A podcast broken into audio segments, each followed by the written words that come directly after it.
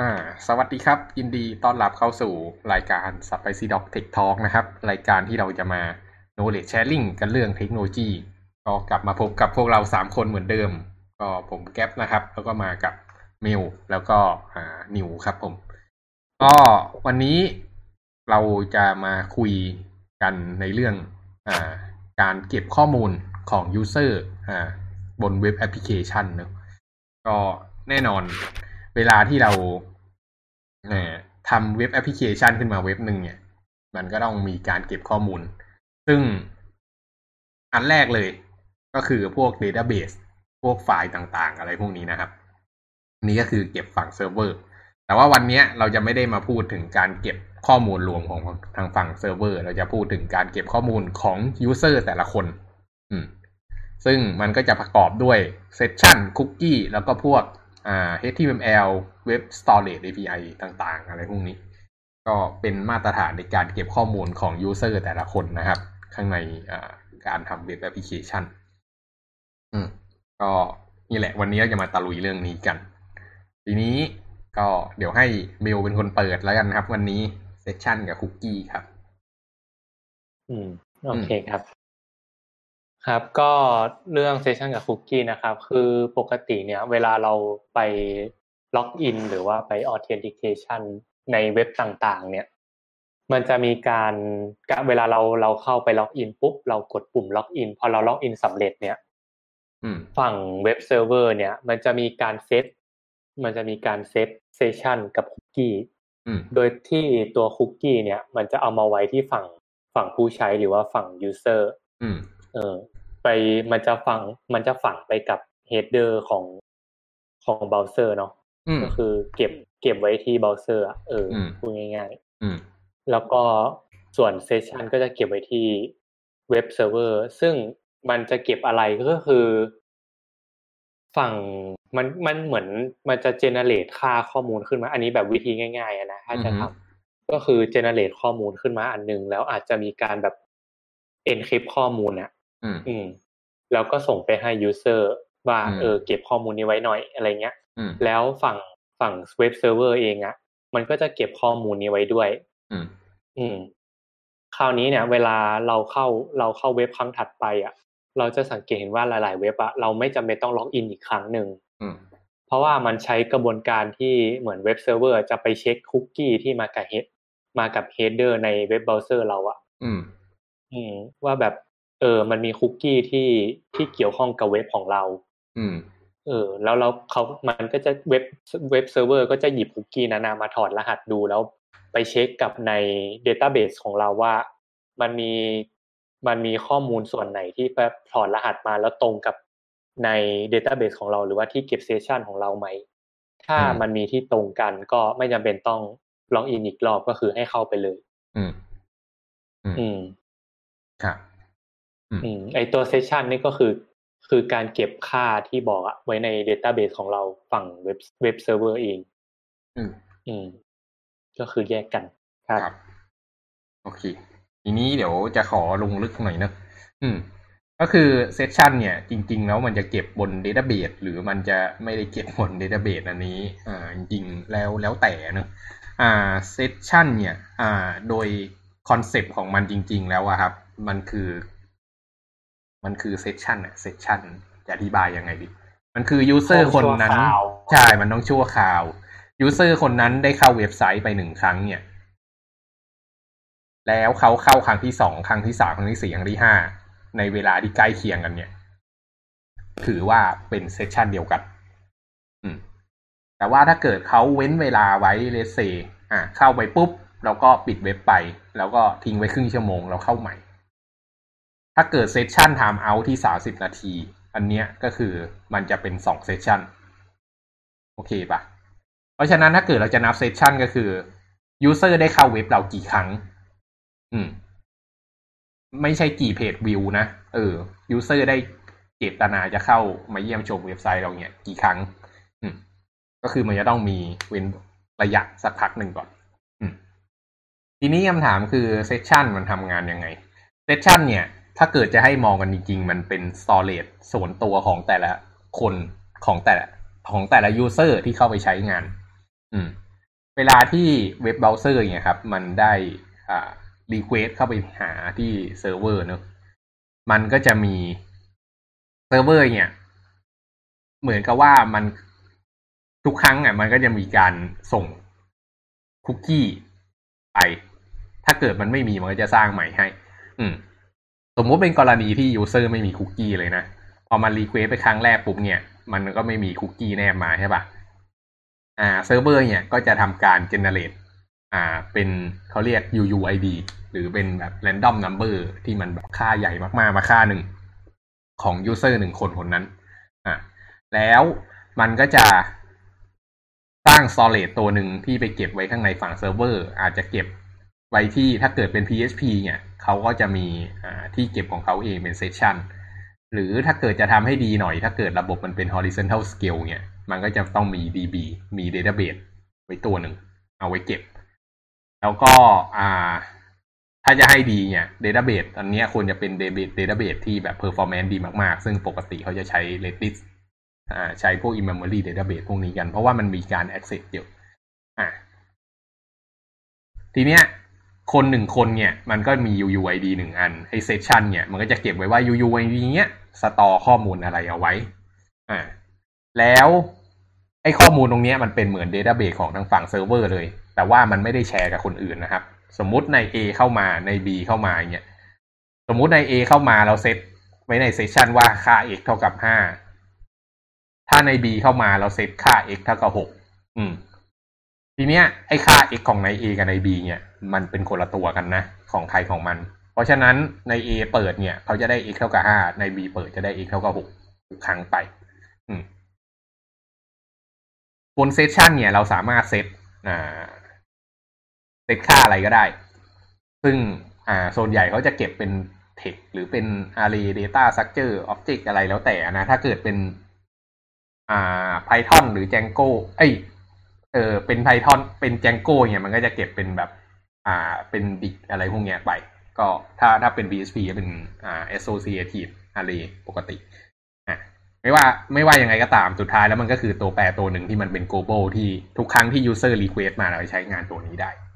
อืมอะต่อมาพอมันมี session เกิดขึ้นทางฝั่งเซิร์ฟเวอร์ปุ๊บเนี่ย เวลาที่เซิร์ฟเวอร์มัน response กลับมาครับ เขาจะ response กลับมาพร้อมกับคุกกี้มันก็จะมี header ตัวหนึ่งที่มันเป็นการเซตคุกกี้ โดยเอา AUUID ของเซสชันนั่นนะมาเก็บไว้ที่ฝั่ง client พอมัน save ไว้ปุ๊บเนี่ย ครั้งที่สองที่ user มัน request อะทุกๆ request เนี่ย มันจะต้องแนบคุกกี้ไปเสมอ อืม ก็ไอ้คุกกี้ตรงเนี้ย มันก็จะบ่งบอกว่าตกลงแล้วต้องไปเปิด session ID ไหน ของ user คนนี้ เพราะฉะนั้นมันก็เลยทำงานกันได้ระหว่างคุกกี้กับ session นะครับ อืม ทีนี้เราเล่า session ไปแล้ว แล้วเรามาดูคุกกี้กันบ้างคุกกี้คืออะไรคุกกี้เนี่ยถ้าเกิดไปอ่านที่ไหนๆเนี่ยเขาก็จะบอกว่ามันเป็นไฟล์เล็กๆ ที่เอาไว้เก็บอ่าข้อมูลของ user ไว้ในเครื่อง client เนอะอืม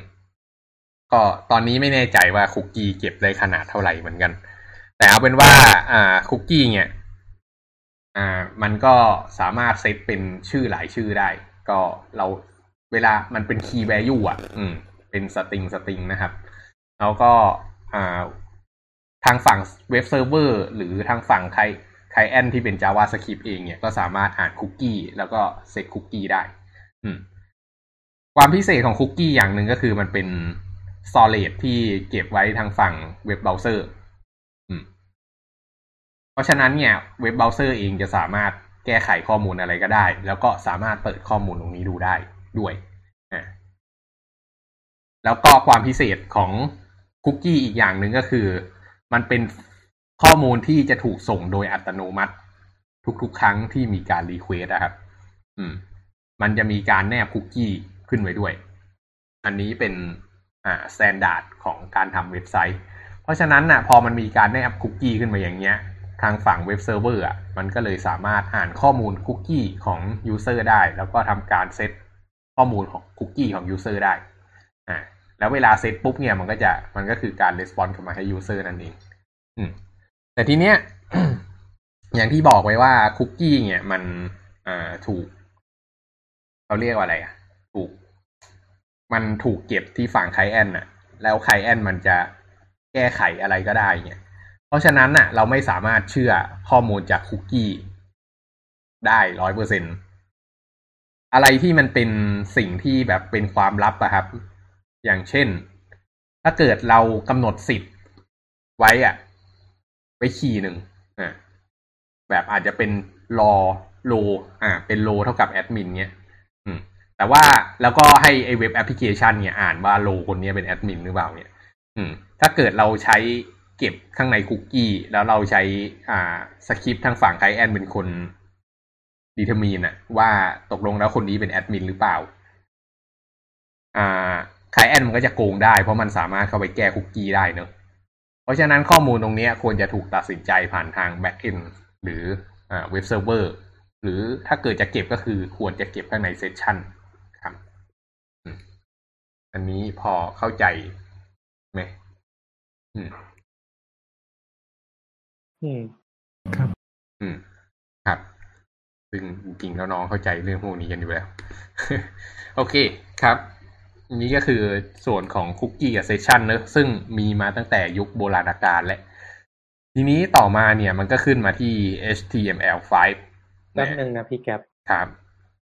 เอ่อตัวคุกกี้อะมันเก็บ domain name ด้วยใช่ไหมอ่า ตัวคุกกี้มันจะเป็น scope มันมันจะเก็บเป็น scope ของ domain name นั้นๆ เก็บเป็น origin อะเอางี้ก็แล้วกัน เออ เราคุยเรื่อง origin กันไปในตอนก่อนๆนะครับอืมก็ก็คือเวลาเวลาอืมเข้าเว็บอื่นนะมันก็จะไม่ส่งคุกกี้ของเว็บเว็บอื่น ที่ไม่เกี่ยวข้องไปใช่ไหมใช่เว็บเบราว์เซอร์จะไม่ทำอย่างนั้นเพราะเป็นเรื่อง security ครับผมอืมเพราะว่าอ่าครับครับว่ามาพูดก่อนก็ได้ครับ อะโอเคพี่พูดก่อน ก็คือเพราะว่าคุกกี้อะมัน โอเค คุกกี้มันอาจจะไม่ได้เก็บ username password ของ user ถูกป่ะครับ แต่มันจะเก็บโทเค็นอะไรบางอย่างเอาไว้ไงว่าไอคนเนี้ยมัน authenticate ด้วยโทเค็นนี้แล้วทางฝั่งอ่าเว็บแอปพลิเคชันพอมันเปิดขึ้นมาปุ๊บเนี่ย มันก็ มันก็จะรู้ว่าคนนี้ล็อกอินแล้วโดย user อะไร อืม เพราะฉะนั้นถ้าเกิดมันมีใครบางคนสามารถปล้นคุกกี้ไปได้แล้วเอาไปเปิดเนี่ย ก็คือเขาก็ปลอมตัวเป็นคนคนนั้นได้เลยอะอืมครับ แล้วทำไมมันถึงต้องมีเซตตัว expire หมดอายุอะครับ อืม ก็เพื่อโดยหลักแล้วก็เพื่อความปลอดภัยอะนะอืม มันมันใช้ได้สองเคสเท่าที่พี่ใช้นะครับ เคสที่หนึ่งก็คือใช้เพื่อความปลอดภัยอย่างเช่น สมมุติเราอยากให้ user ล็อกอินที่เว็บเราอะแล้วก็ถ้าเกิดเขาไม่ได้ใช้นานๆเนี่ย ก็ให้เขาล็อกเอาท์ไปเองอะเอออันเนี้ยก็คือต้องเซต expire ไว้ อันนี้เคลียร์ปะแล้วแล้วแล้วอย่างนั้นโทเค็นแล้วก็พอมัน expire ปุ๊บโทเค็นแล้วก็ไปสุ่มใหม่นี่เหรอครับหรือว่ายังไง ก็ user ก็ต้องล็อกอินใหม่แล้วมันก็จะ generate โทเค็นชุดใหม่มาให้ ถืออืมก็คือจะไม่ใช่ชุดเดิมใช่ไหมครับใช่ มันจะต้องเป็นชุดใหม่ครับ อืม ไอเอ่อนิวว่าไงไอ session storage นี่มันคือ ถ้าเปิดแท็บใหม่ มันก็ต้องเปิดเซสชันใหม่เลยถูกไหมครับแท็บใหม่แต่ว่าเว็บเว็บเดิมเนี่ย อ่า แท็บใหม่เว็บเดิม session ไม่ session เนี่ยเป็น abstract layer ที่อย่าไปมองว่ามันอยู่ที่ฝั่ง client อ่า session เป็นสิ่งที่ถูกเก็บไว้ข้างในเซิร์ฟเวอร์แล้วจะรู้ว่าใช้ session ไหนต้องดูจากคุกกี้ อืมงงไหมคือคือ session นี่จะอยู่ในฝั่งเซิร์ฟเวอร์ครับ session จะอยู่ฝั่งเซิร์ฟเวอร์ครับ คือหนึ่ง user ก็จะมีหนึ่ง session ในการเข้าใช้งาน ใช่ เพราะว่าคุกกี้ของเขาอะ มันจะเป็นเหมือนค่า nonce อะไรบางอย่างที่มันยาวๆออกมา ที่มันจะไม่ไปซ้ำกับใคร เพื่อเอาไปเปิด session นั้นๆครับ แล้ว session นี่คือจะจะถูกเอาออกตอนไหนครับ session บนเซิร์ฟเวอร์เขาจะสามารถ set timeout ได้ ขึ้นอยู่กับว่า timeout เท่าไหร่แล้วถ้า user log out นี่คือเราต้องปิด session ไหมครับถ้าเกิด user log out สิ่งที่เราทำกันโดยปกตินะครับ ก็คือเราก็ลบข้อมูลข้างใน session ของ user คนนั้นทิ้ง ทีนี้พอ user เข้ามาอีกครั้งหนึ่งปุ๊บมันไปเปิดข้อมูลดูว่าอ๋อ user คนนี้ไม่เคยล็อกอินไงหรืออีกทางหนึ่งก็คือไปเคลียร์ข้อมูล user เอ่อคุกกี้ของ user ทิ้งอะ มันต้องทำสองอย่างไหมครับ หรือเคลียร์ session เคลียร์คุกกี้หรือว่าทำอย่างใดอย่างหนึ่งก็ได้ ขึ้นอยู่กับ mechanism ของเว็บครับ ว่า validate โดยทางไหน อืม ถ้าเกิดเรา validate ด้วย session เราก็ลบแค่ session อย่างเดียวพอ แต่ถ้าเกิดเราใช้ JWT เงี้ยแล้วเราเซฟในคุกกี้เราก็ต้องไปลบข้อมูลออกจากคุกกี้ อืม ครับ อืมโอเคครับโอเคมีคำถาม อืม จะถามว่า ตอน set domain name ให้คุกกี้อะอืมเอ่อเว็บเบราว์เซอร์เป็นคนเซตหรือว่าเว็บเซิร์ฟเวอร์เป็นคนเซต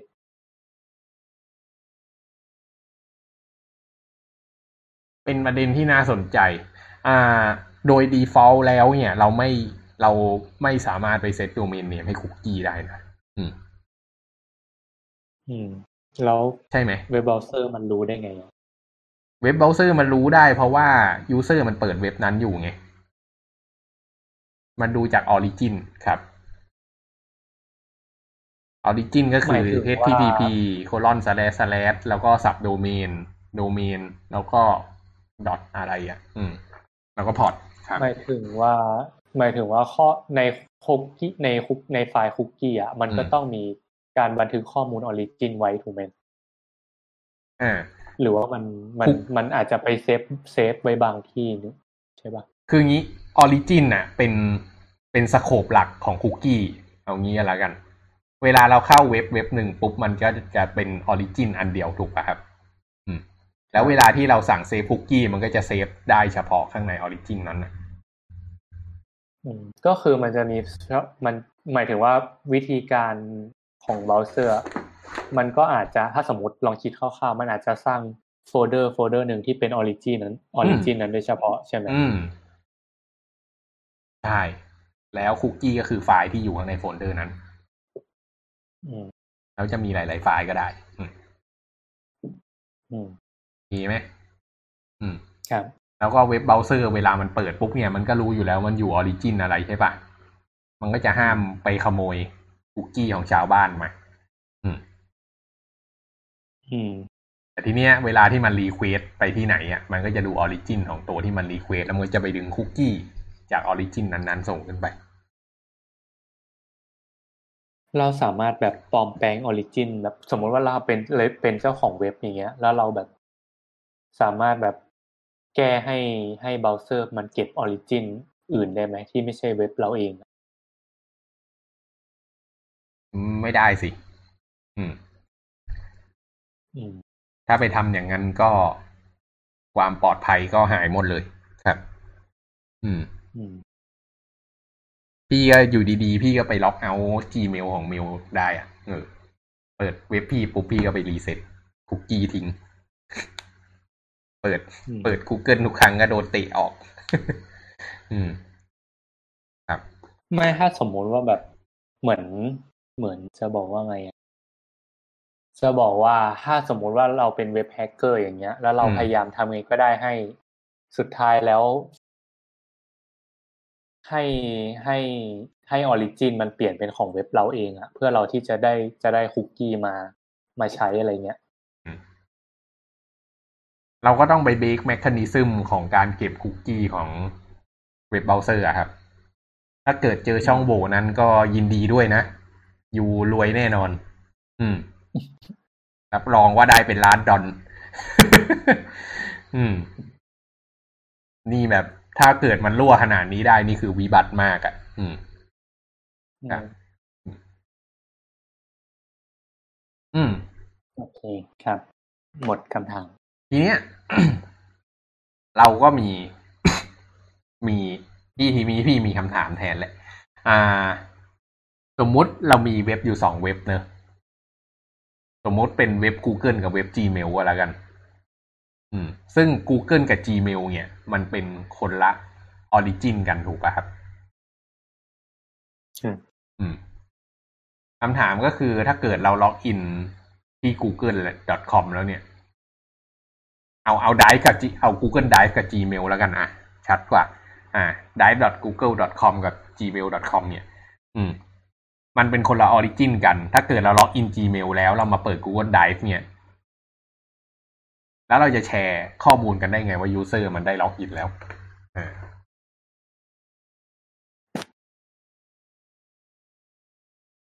ใช้ session ไม่ได้แล้วครับใช้ session ไม่ได้ เพราะว่า เพราะว่า session มันอยู่ระดับเซิร์ฟเวอร์อยู่แล้วไง อืม อ๋อ มันเป็นคนละเซิร์ฟเวอร์ เราต้องการรู้ว่า user คนเนี้ยมาเข้า Google Drive อะแต่เคยล็อกอิน Gmail มาแล้วอืมมันก็ต้อง มันต้องมีวิธีทำให้เซตคุกกี้เป็นสอง origin ได้ถูกไหมเกือบจะอืมแล้วมันก็ต้องแบบมีการแชร์คุกกี้กันได้ เป็น CORS สักอย่างอืมอืม โอเค วิธีการทำเขาทำกันอย่างนี้ อืมเขาสร้างเซิร์ฟเวอร์ขึ้นมาอีกตัวหนึ่ง เป็นซับโดเมนอีกอันหนึ่งอ่า เป็น เป็นตัวตรงกลางครับ แล้วก็ อ่า เวลาที่เราล็อกอินสมมุติ Google Drive เนี่ย อ่า สมมุติเราเข้ามาที่ Google Drive ปุ๊บเนี่ย แล้วเรากดล็อกอินปุ๊บเนี่ย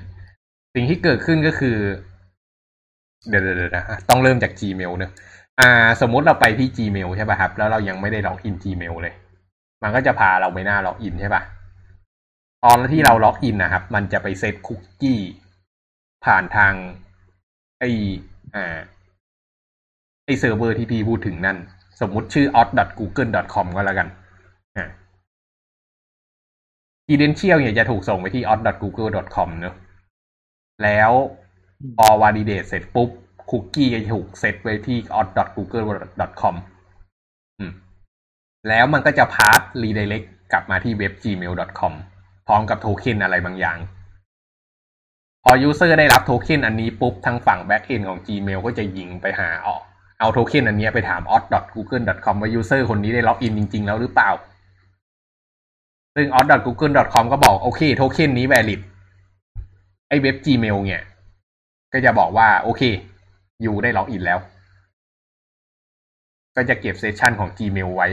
โดยที่ไม่จำเป็นจะต้องไปถามไอ ot.google.com ทุกครั้ง ทีเนี้ยพอ user ไปเข้า Google Drive พอ user เข้า Google Drive ปุ๊บ มันก็จะมีสคริปต์ตัวหนึ่งที่ยิงไปถาม ot.google.com ว่า user คนนี้เคยล็อกอินไว้แล้วหรือยังถ้าเคยล็อกอินไว้แล้วปุ๊บเนี่ย เวลาที่มันยิงไปหา ot.google.com อะอ่ามันจะเป็น มันจะมีคุกกี้ของตัวมันอยู่แล้วถูกปะของ ot.google.com อะ อืม แล้วมันก็จะได้โทเค็นมา validate อืม แล้วพอโทเค็นถูกต้องปุ๊บก็คือ โอเค user ใช้งานได้อืมโดยที่ user ไม่ต้องล็อกอินอีกครั้ง ครับ อันนี้เขาเรียกว่าเป็นระบบ authentication ที่ใช้กับเว็บหลาย ๆ โดเมน อืมแสดงว่าเหมือนเป็นเป็น เซิร์ฟเวอร์กลางแบบว่า ก็คือเปลี่ยน origin เป็น origin ที่สามอืม ใช่ไหมใช่ ที่เอาไว้ทำ authentication โดยเฉพาะ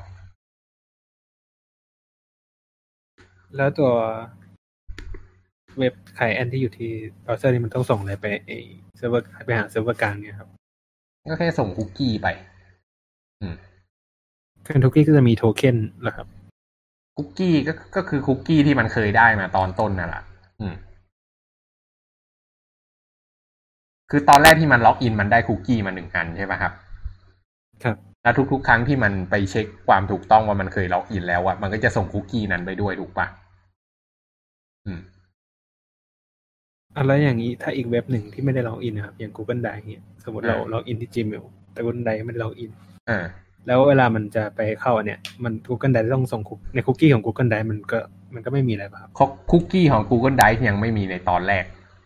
แต่ว่าพอเราเปิด Google Drive ปุ๊บ แล้วเราค้นพบว่า user ยังไม่ได้ล็อกอินเนี่ย เราจะยิง request ไปหา auth.google.com เป็น AJAX อืมซึ่งไอ้ AJAX ที่ยิงไปตรงเนี้ยมันจะมีคุกกี้ของ auth.google.com ติดไปด้วยถูกป่ะครับ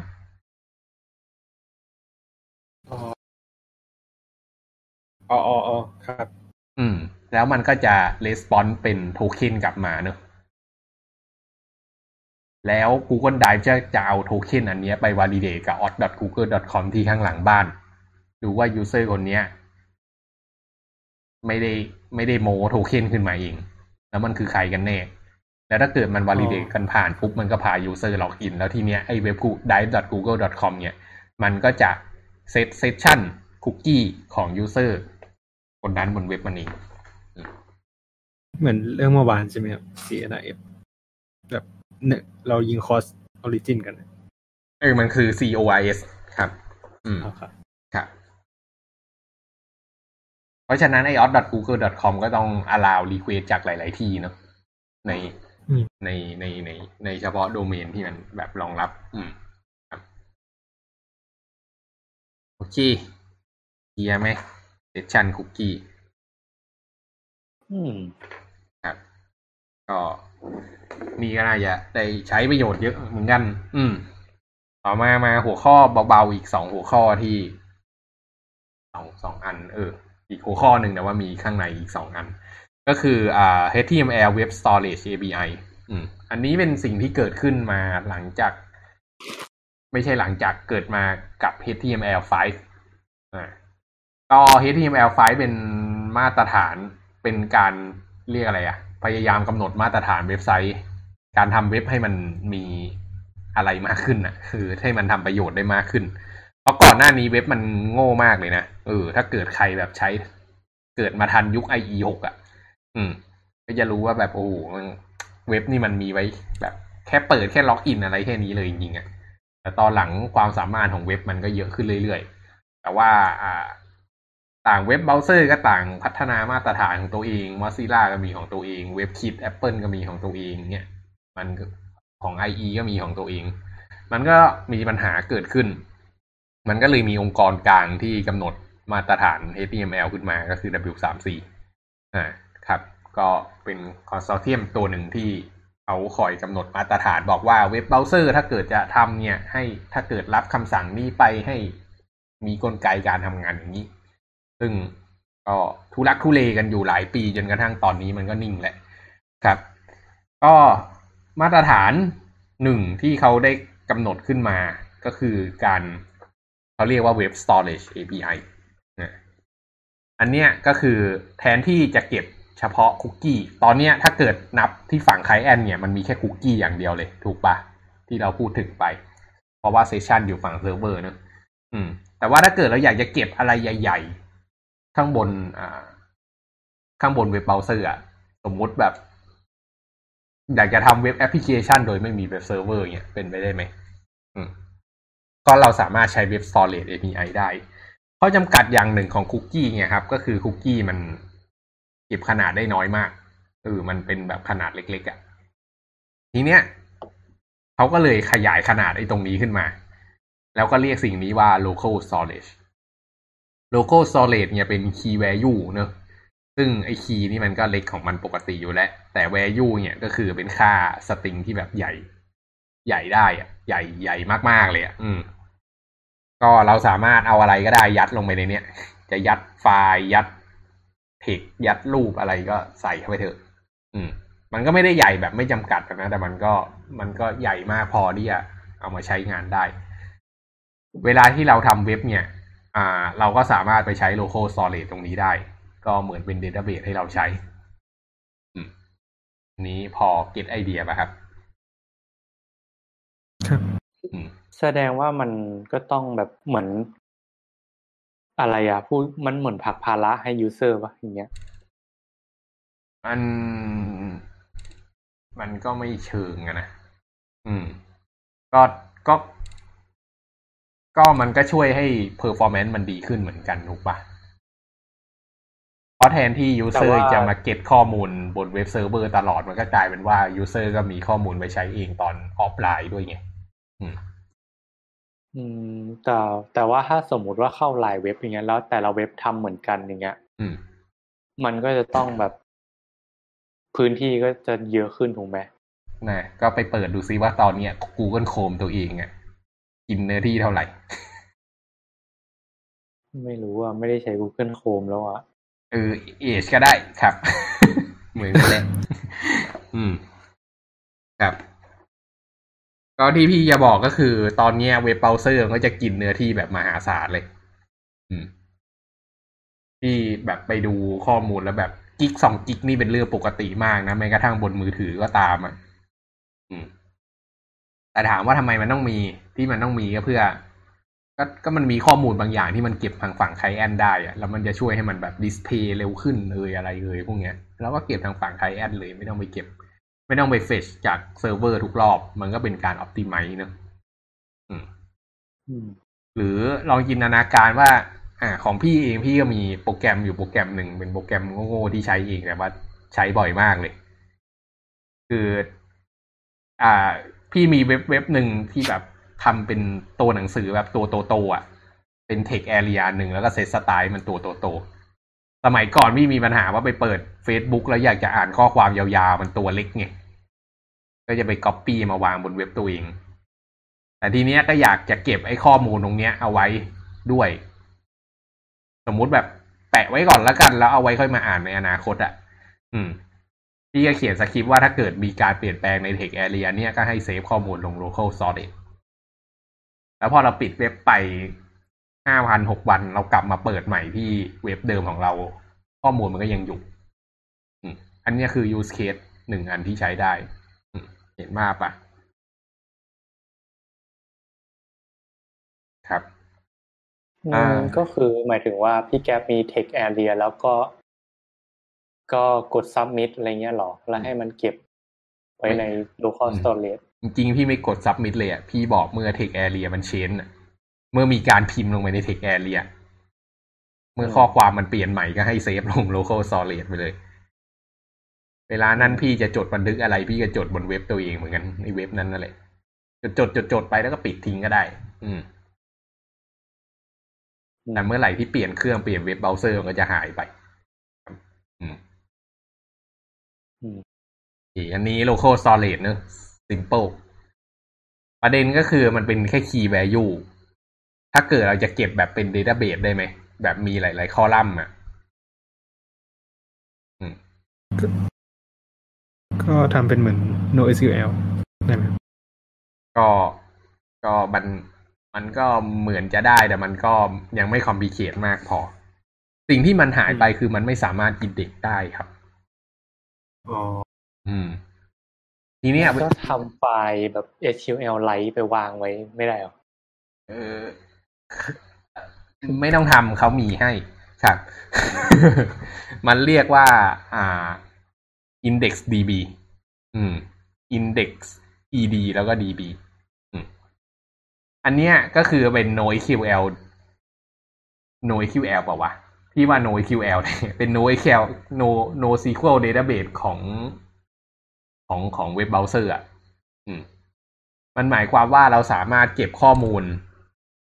แบบเป็นเป็น row column ลงไปได้ แล้วก็คอลัมน์ก็ไม่ได้จำกัดอะไรมากเลยนะ จะจะเพิ่มจะลดก็ได้ อืม แล้วก็กำหนดได้ว่าอยากจะอินเด็กคอลัมน์ไหนบ้าง แล้วเราก็สามารถเขียนคำสั่งว่าให้ดึงข้อมูลเฉพาะที่มีคอลัมน์ value match กับอันนี้ หรือ condition ประมาณนี้อะไรพวกเนี้ย อืม ที่บอกว่าเป็น NoSQL เพราะว่าตอนที่มันเขียนนะมัน มันไม่ได้ใช้หมายถึงว่า SQL ไงตอน เออ ใช่ไหม แต่ว่ามันเก็บแบบ SQL ใช่ปะสตั๊กเจอร์คล้ายๆ SQL อ่า มันมันมันจอยไม่ได้นะครับ อืม เพราะฉะนั้นมันเป็น NoSQL อืมอืม มันเป็นเหมือน table ให้เราอะ อืม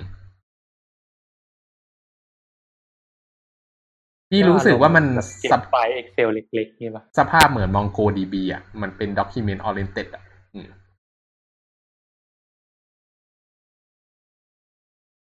งั้นมันก็อาจจะไม่ได้ คือมันอาจจะไม่ได้เก็บเป็น row column ปะมันอาจจะเก็บเป็น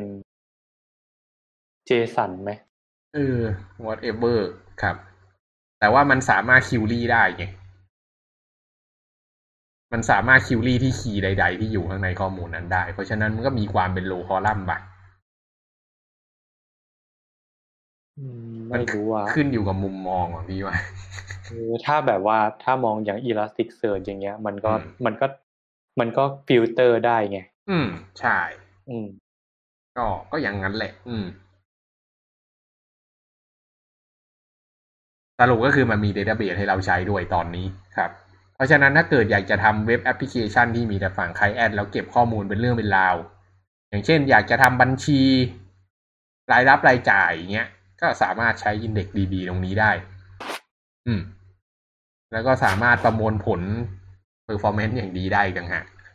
แล้วเมื่อไหร่ที่ไปเคลียร์ข้อมูลบนเว็บเบราว์เซอร์ทิ้งข้อมูลก็หายหมด อืม ครับ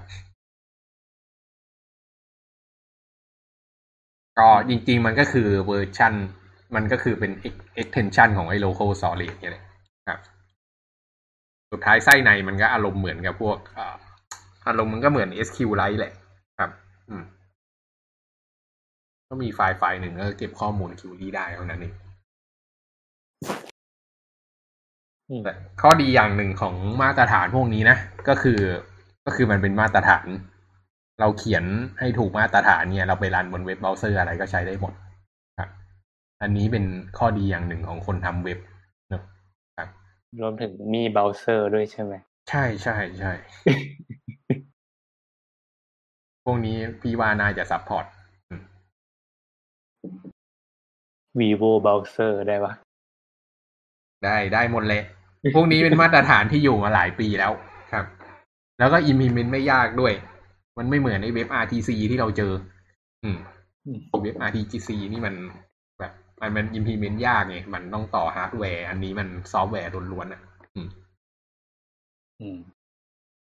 ดูขนาดมาครับคุกกี้ส่วนใหญ่มันจะ4 KB อืมแต่ IE ให้เยอะ IE ให้5 KB เลยครับอืมเหมือนใหญ่อะ 4KB เก็บได้กระจึ๋งหนึ่งอืมเดี๋ยวนะ IE ให้ห้าแต่ IE กำลังจะแบบ จะไปแล้วเป็นการละประวัติศาสตร์แล้วนะสมควรตาย ไม่เคยพูดว่าใครสมควรตายเลย ตั้งแต่เกิดมายังเว้น IE แหละอืม ก็ session ถ้าเป็น session บนบนเบราว์เซอร์จะให้5 MB ครับ local นี่ให้10 MB เอ้ย session อย่าไปนี่เซสชันอย่าไปนับครับ เพราะว่าเซอะอ๋อเซสชันบนเว็บเบราว์เซอร์ใช่ไหมเอครับอครับพี่ตเซกสชันไป เบราว์เซอร์เออ จริง ๆ มันมีเซสชันบนเว็บเบราว์เซอร์ด้วยนะครับอืมมันเป็น temporary storage ครับ มันไม่ใช่เซสชันของฝั่งไอ้นี่ใช่ไหมฝั่งเซิร์ฟเวอร์ใช่ไหมไม่ใช่ โอเคโอเคเออเอาไปทำอะไรอะ ไม่ไม่เคยใช้เหมือนกันอืมมันมันบอกว่ามันจะหายตอนปิดแท็บอือืมมคือเปิดเปิดแท็บมามันจะสมมติเราใช้ไลฟ์ไลฟ์อะไร ไลอืมฟ์เซิร์ฟเวอร์มันก็จะเปิดเซสชันคสรับตอเรจขึ้นมา แล้วก็คอลัมน์แรกมันจะเป็นเหมือนว่าอะไร is start first time สักอย่างว่านี้ครับ อืมครับขึ้นมาหนึ่งตัว แล้วก็อืมเก็บได้ อืม ก็ก็เพื่ออำนวยความสะดวกแหละสำหรับสำหรับแท็บนั้นเท่านั้นเลยอะไรอย่างนี้ป่ะ ใช่ใช่อืม มันจะได้แบบแบ่งแยกไงอืมโอเค หมดแล้วอะพี่อะหมดแล้ววันเนี้ยอืมครับทำไมช่วงนี้เร็วอะดีออกเราควรจะพูดอะไรสั้น ๆ กันบ้างอืมอืมครับ ก็จริงๆผมยังคิดอยู่เลยนะว่ามันอาจจะมีเว็บ Solid API ตัวอื่นๆอีก แต่ว่าแบบตัวเองไม่มีประสบการณ์เนี่ยก็เลย ไม่ได้พูดถึง อืม ก็ แต่ว่าส่วนส่วนใหญ่ก็ใช้เท่าที่เล่าอย่างแหละอืมก็ถ้าเกิดใครทำเว็บก็อยากให้ลองไป export พวกนี้ดู อืม แล้วก็อันนี้โน้ตนอกเรื่องนิดหนึ่งสำหรับใครที่อยากจะทำเว็บง่าย ๆ แบบอยากจะทำแต่ฝั่ง front end ไม่อยากทำ back end เอง เนี่ย ก็ลองไปดูเรื่องไฟล์ Firebase ดูนะ F I R E B A S E ก็เขาจะเป็น back end as a service ให้กับเรา ก็มีพวก lib เอาไว้เซฟข้อมูลพวกนี้แล้วมันก็ sync connect กับเซิร์ฟเวอร์เลย ก็เป็นเรื่องดีครับ ได้ไม่ต้องเหนื่อยทำอ่าเซิร์ฟเวอร์ไว้เก็บข้อมูลของตัวเองอืม ก็วันนี้จะจบเท่านี้แหละ มีใครมีคำถามอะไรไหมครับอืมครับครับ ก็ครั้งหน้านะครับ ก็เป็นวันจันทร์เนอะพรุ่งนี้วันศุกร์เราหยุด อืมกลับมาเจอกันอีกทีวันจันทร์ วันจันทร์จะได้มาหรือเปล่าขอข ออเทนเททีไว้ก่อนนะ เหมือนวันจันทร์จะมีประชุมครับ อืม ก็อ่าก็ถ้าไม่ว่า เอาเป็นว่าครั้งหน้ากันละกัน ไม่จันทร์ก็อังคารเนี่ย เราจะมาคุยกันเรื่อง JWT ก็คือเขาเรียกว่า JSON Web Token ก็เป็นอีกหัวข้อหนึ่งที่น่าสนใจมาก ๆ เลย ครับ มันก็จะทำให้เราสามารถเก็บโทเค็นในฝั่งอ่าเว็บเบราว์เซอร์ได้แบบ สำหรับ Scalable Infrastructure ได้อะอืมก็เดี๋ยว